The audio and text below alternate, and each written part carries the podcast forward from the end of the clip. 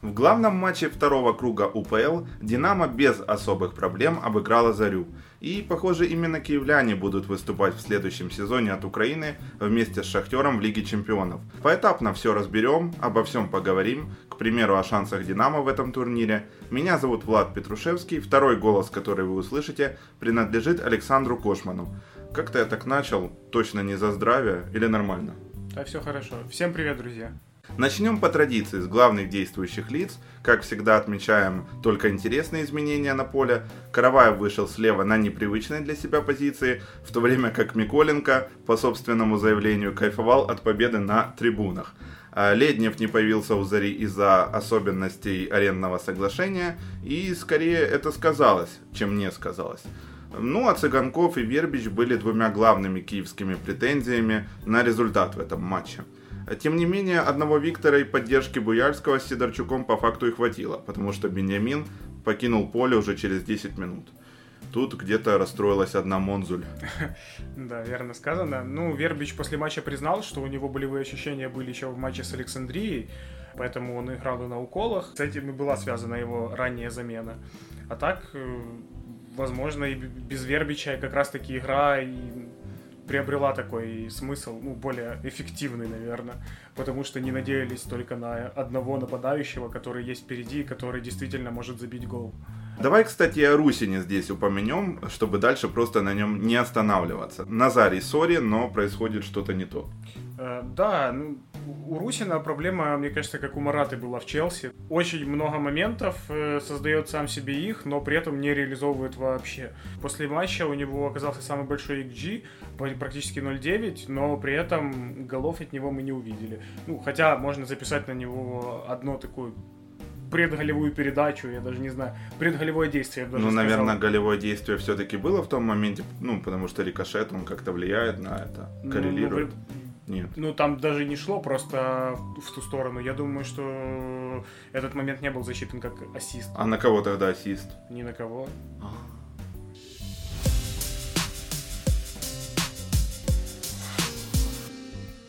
0-1. Заря открыла счет уже на второй минуте. Казалось бы, безобидный аут. Шабанов не допрыгнул.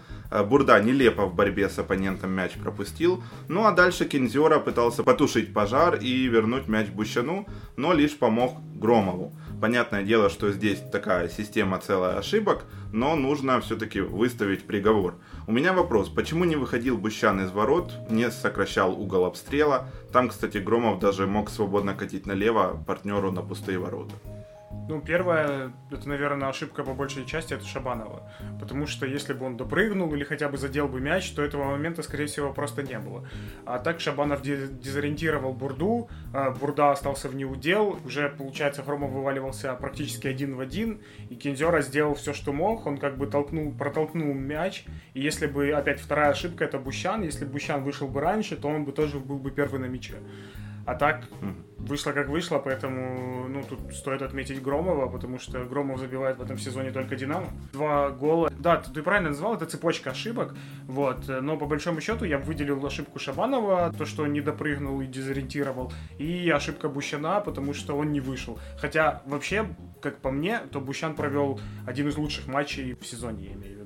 Окей, ставка на быстрый дебют, допустим, сработала. Так, а дальше что, ребята? Вы забили, Вербич ушел. Гости, видимо, подумали, что бинго, все в кармане. Здесь, я думаю, стоит похвалить Динамо, которая в кои-то веке не билась, знаешь, в истерике в попытке отдать точный последний пас, а спокойно взяла и перевернула игру. Сначала 1-1. Первая толковая даже не комбинация, стенку тяжело назвать комбинацией, она заканчивается восстановлением паритета. Цыганков, Буяльский, снова Виктор.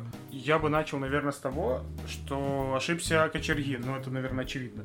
Кочергин просто не держал Цыганкова, а Цыганков ворвался в штрафную и замкнул передачу Буяльского. Это первый момент, но также не совсем понятно, как играли с Буяльским. Чеберка его вроде держал, вроде провожал в край, не должен был давать простреливать, но при этом не получилось, и Цыганков уже один пробил Мацепуру, но я бы еще, наверное, все-таки Мацепуру точно не похвалил бы, потому что удар хоть и с близкой дистанции, но От его руки влетел мяч. Да, то есть ну, такой, если бы он поставил жестче руки и был бы чуть-чуть выше, то, скорее всего, не было бы гола. Но у меня претензия к э, жесткости постановки рук больше ко второму голу. Но вообще Кочергин, он не успел оглянуться себе за спину, как 15-й номер хозяев уже улетел словно на велосипеде. Кочергина уже, когда 2-1 было, не было в числе виноватых, да, там Чеберка и Мацапура. Давай разбирать. Э, в зоне правого полуфланга обстучались уже Сидорчук и Буяльский, но тут изящнее. Надо отметить передачу Кинзеры в пустое пространство, как от Сергея все почему-то резко отклеились и позволили пробить. Ну и финалочка, да, это молодой Дмитрий, вратарь Луганской Зари. Он не справился с не самым сложным ударом капитана Динамо. Я в этом моменте еще отметил бы Кензеру, который сыграл тоже очень быстро, отдал передачу на Сидорчука, Сидорчук сыграл на Буяльского, и Буяльский вернул э, Сидорчуку обратно, и ну, Сидорчук тоже здорово пробил, но опять же вопросы к Мацапуре есть, потому что человек не поставил жестко руки, и мяч, в принципе, летел в его зону, в его точку, где он стоял. Но опять... Летел не быстро, да, летел, летел не очень сильно. Я, конечно, понимаю, он 2000 года рождения, человеку 20 лет, для вратаря это вообще не возраст, но все равно... Э, самая большая проблема у него это, скорее всего, его рост. Он всего лишь метр восемьдесят, и это очень маленький рост для Скажи вратаря. это Кассилиасу.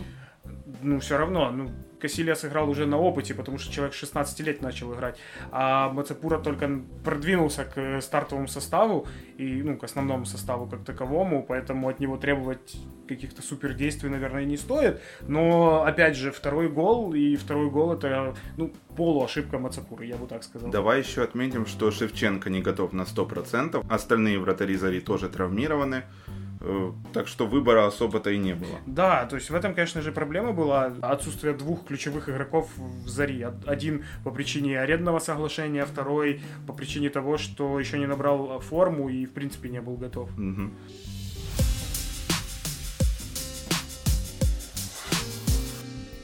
На Скрипника вообще лучше было не смотреть. В матче с Шахтером человек орет без остановки, а тут, знаешь, каменное лицо. Отдадим должное гостям, они на какое-то время, да, вернулись в игру. Э, Юрченко не пробил Пущина, Громов забил, но с нарушением. А зато Динамо показала, как надо делать правильно. Дубль Цыганкова и это 3-1. Хоть какой-то толк от Русина, Назарий отправил снаряд в штрафную с рикошетом, мяч перелетел Михайличенко из-за этого самого рикошета. Ну а Виктор кивнул головой мимо Мацапуры. Вот к третьему голу, наверное, Мацапури менее вопросов у меня возникает. Хотя, опять же, был бы у него чуть-чуть больше рост, скорее всего, он бы достал. Это первый момент. Второй момент это то, что Цыганков, в принципе, попал в нижнюю шесть, ну, шестерку, четко, вообще прям в угол головой. Там можно было хоть чем угодно забивать. А, ну, не факт. Но он сыграл правильно. Он после забитого мяча показывал на голову как раз-таки. А, Русин не сильно убрал вправо, пробил, и Верни, Вернидуб это читал, притом очень явно читал, было понятно, что будет делать Назарий. Больше вопросов все-таки возникает. Конечно, гол есть гол, гол не пахнет, но все же здесь следовало бы дать, наверное, передачу назад или, опять же, найти того же Цыганкова. Да, ну, кабы да кабы, но тем не менее рикошет помог, видишь, может быть, э, с рикошетом мы имеем гол, а без рикошета с передачей назад это, возможно, было бы и не взять его. Ну да. да, и отметим то, что Цыганков вышел на третье место в гонке бомбардиров, он забил 14 мячей уже, при всем при том, что он достаточно часто травмируется именно в этом сезоне. Ну, да и в прошлом, в принципе, но в этом прям очень часто. Это очень даже неплохой результат. Стоит отметить, что у него уже 48 мячей за Динамо. Это уже говорит о том, что, во-первых, он молодой и очень перспективный, как мы это все прекрасно знаем. А еще о том, что он забил столько же мячей, сколько забил Тайсон. Хотя Тайсон провел в два раза больше матчей угу. за Шахтер. Наши тоже могут забивать. За и... Шахтер и Металлист. Да, даже угу. за Шахтер и Металлист. То есть, ну, в УПЛ. Конечно, тяжело их сравнивать, опять же, потому что Цыганков очень часто в Динамо берет инициативу на себя, и ему просто не с кем от, обыграться в каких-то ситуациях, в отличие от того же Тайсона, который всегда может найти Марлоса, всегда может найти Мараеса, и ему намного легче в этом плане. Но, опять же, это показатель. Но сегодня, слушай, было с кем все-таки, э, сегодня говорю, для нас, получается, это вчера, а для тех, кто это будет слушать вот завтра, Ой, тут сейчас пошли сложные временные таймлайны. В общем, друзья, когда вы это будете слушать, в этом матче Динамо-Заря Цыганкову было с кем обыграться. С Сидорчуком тем же, в частности, с Буяльским и так далее. И вообще, журналист один правильно очень сказал. Больше к Цыганкову фраза подходит «А он что, играет?» Он не травмирован, он не в лазарете. Для Цыганкова это, конечно, плохо, но, опять же, когда Цыганкова нет в команде, то про него как бы вспоминают, думают, и потому что его действительно не хватает. После ухода Ермоленко Цыганков взял на себя всю эту ответственность, этот груз, этот багаж, и справляется с ним. А можно его вообще записывать до сих пор в ряды перспективных? В «Динамо» можно записывать в ряд перспективных до 28, да? В 28 ушел Ермоленко.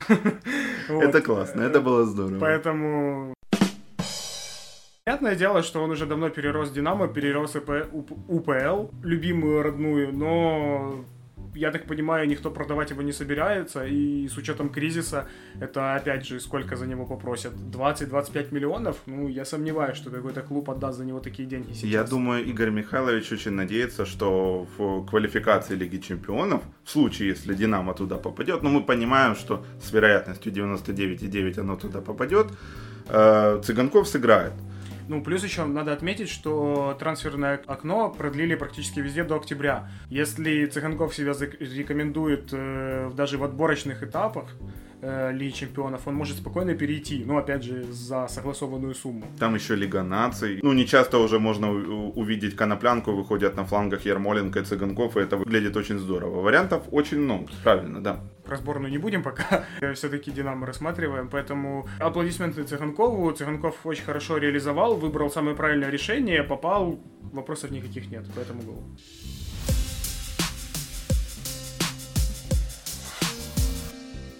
Во втором тайме я бы удивился, если бы Динамо не смогло грамотно все закончить, и я не удивился, потому что все у киевлян получилось. Контратаки, ставка на скорость Русина, ну, все-таки как есть, да. Уяльский как диспетчер этих выпадов.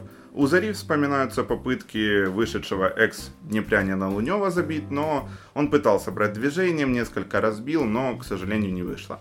Я хочу остановиться на Заре. А вот этот знаменитый ромб Луганчан, можно констатировать, что его раскусил не только Каштру, как обещал Скрипник, но и все остальные, тот же Михаличенко. Или дело все-таки в финише сезона и физических кондициях луганской команды. Ну, в этом матче Динамо, вот ты правильно отметил, что Динамо очень здорово после пропущенного гола начало играть. То есть не было заметно, что Динамо опять не может, ну, скажем, родить эти моменты. Потому что обычно у Динамо возникают очень большие, большие потуги, большие вот такие, я не знаю, очень большая сложность. С финальным пасом. Да, то есть да, даже не с финальным пасом, а просто дойти до последней третьей поля. Вот очень тяжело. Финальная часть для них очень тяжелая. В этом матче этого не было видно. Я связываю это все-таки еще с той вещью, что Заря очень плохо контрпрессинговала. Угу. Практически вообще этого не делала. Динамо очень себя свободно чувствовала. Я не помню, вот три матча с Зарей уже были, и я не помню ни одного матча, где Динамо так свободно чувствовала себя. И не часто исход этих противостояний, в принципе, складывался в пользу киевлян. Да, что есть, важно. Вот этот матч был ну, практически полностью э, на стороне Киева. Плюс стоит отметить, вот э, если кто-то не смотрел матч, а смотрел обзор, то можно увидеть, что у Зари были очень хорошие моменты. Мы и, отметили Юрченко, да. То есть э, сравнять счет, при том даже при 3-1, сравнять счет и даже выйти вперед. Но при всем при этом у Динамо было еще больше моментов, которые они не реализовали. И тут э, почему я выбрал Бущана лучшим игроком матча, угу. потому что именно он вот такие вот моменты, которые были на тоненького, он их раскусывал. Он успевал поставить руки при дальнем ударе, он успевал среагировать при добивании, если не ошибаюсь, Цвека. Вот эти моменты и решили судьбу противостояния. Вот ты вот сказал, контрпрессинг у Зари в этом матче не работал, но это ж напрямую связано с, с физикой. Ну да, я как бы подводил к этому. Все, я понял. То есть, да, физики не хватило, ну и в принципе... Не то, чтобы там какой-то хват... гениальный тренерский штаб Динамо, который там Зарю эту разложил на полочке. Ну, я бы так не сказал. Хотя Все. средняя линия как раз-таки Динамо и очень провела достойный матч. Стоит отметить и Сидорчука, который э, наконец-таки впервые за три матча, если не ошибаюсь, не привез, не привез. ничего. Да, да, то есть не было, то есть еще и забил. Он как бы и в прошлых матчах забивал, но не привез ничего. И Шепелева отметить можно, и Буяльского. Все сыграли на просто. очень хорошем уровне, и даже отсутствие Вербича не сыграло какую-то злую шутку с Динамо. Я хочу здесь э, сказать про Чеберка, которого вот буквально перед записью этого подкаста продали в Австрию, в Ласк, угу. если я не ошибаюсь, я не ошибаюсь. Это, скажем так, просто, знаешь, о мыслях, э, о будущем. Вот э, идем в следующий сезон УПЛ, как идем, с каким составом, э, с какой возможностью ротации, с какими задачами отпускать, в принципе, ключевого защитника, молодого, перспективного. В комментариях у нас даже правильно отметили, что ну, еще один-два сезона, можно даже продавать не в Австрию, а в какой-то условный я не знаю, ну, в Германии. Я бы сказал так, после того, как Заря продала очень хорошо Лунина, в принципе, ну, в ре... не куда-нибудь, а в Реал, пришли достаточно хорошие деньги, то мне казалось, что у Зари не будет с этим проблем, то есть продавать игроков хорошего уровня за, извините, 300 тысяч, евро это вообще не деньги. Ну, при том выходил выпуск Тато Таке, возможно, кто-то смотрел, а, там, где говорили про клаусулы, которые в контрактах у Зари есть, там по 300, по 400 тысяч а, евро, при том, при всем, что на трансфер-маркете эти игроки стоят дороже. То есть это парадокс. Очень редко, когда встретишь, если у игрока не остается там год или полгода до завершения контракта, когда игрок уходит за меньшую сумму, при том в разы меньшую сумму, чем его оценивает трансфер-маркет. Поэтому Ласк получает хорошего игрока, но вопрос тут, э, а Чеберка повысился в классе, я вот не уверен, что он выбрал... Что он выиграл. Да, что, Ничего, кроме всего, более высокого уровня качества жизни.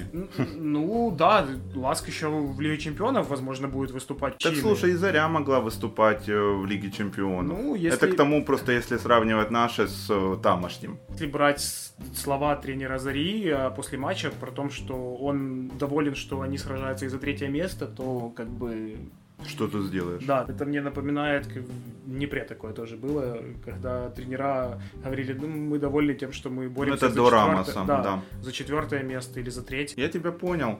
С точки зрения чемпионата, его силы. Вот мы имеем Шахтер, мы имеем Киевская Динамо, э, Заря Десна, которые, тем не менее, не готовы навязать им конкуренцию, что уже заметно. У меня мало надежд, знаешь, что в следующем сезоне мы будем иметь какую-то другую принципиально картинку. Я думаю, что не сильно изменится она.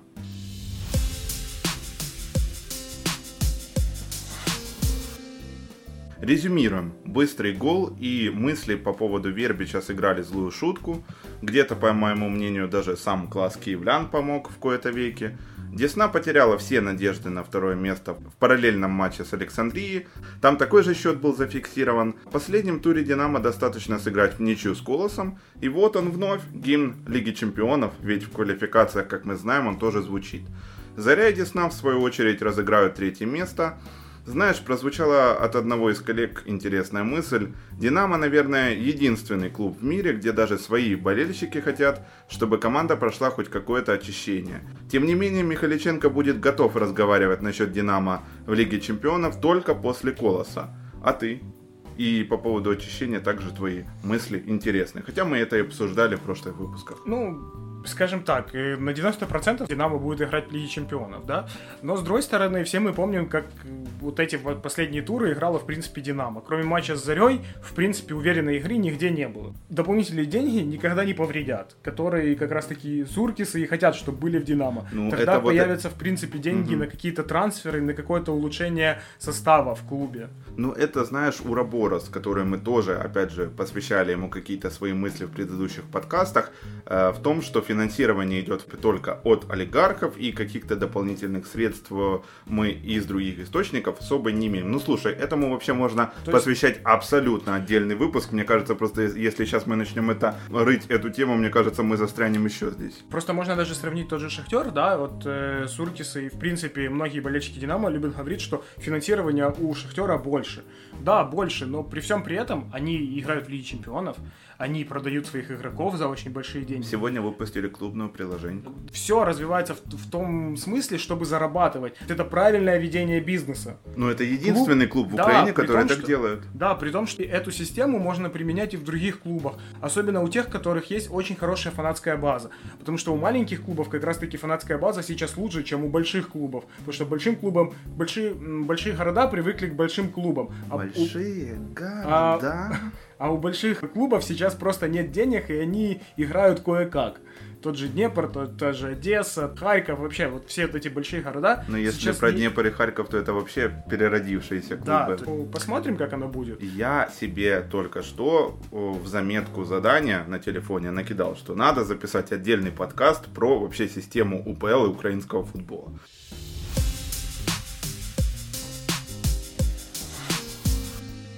Напоследок, очень кратко о Монзуль. Э, все встречи в УПЛ в 2020-м Динамо при ней проиграла, как ни странно. И вот тенденция нарушена.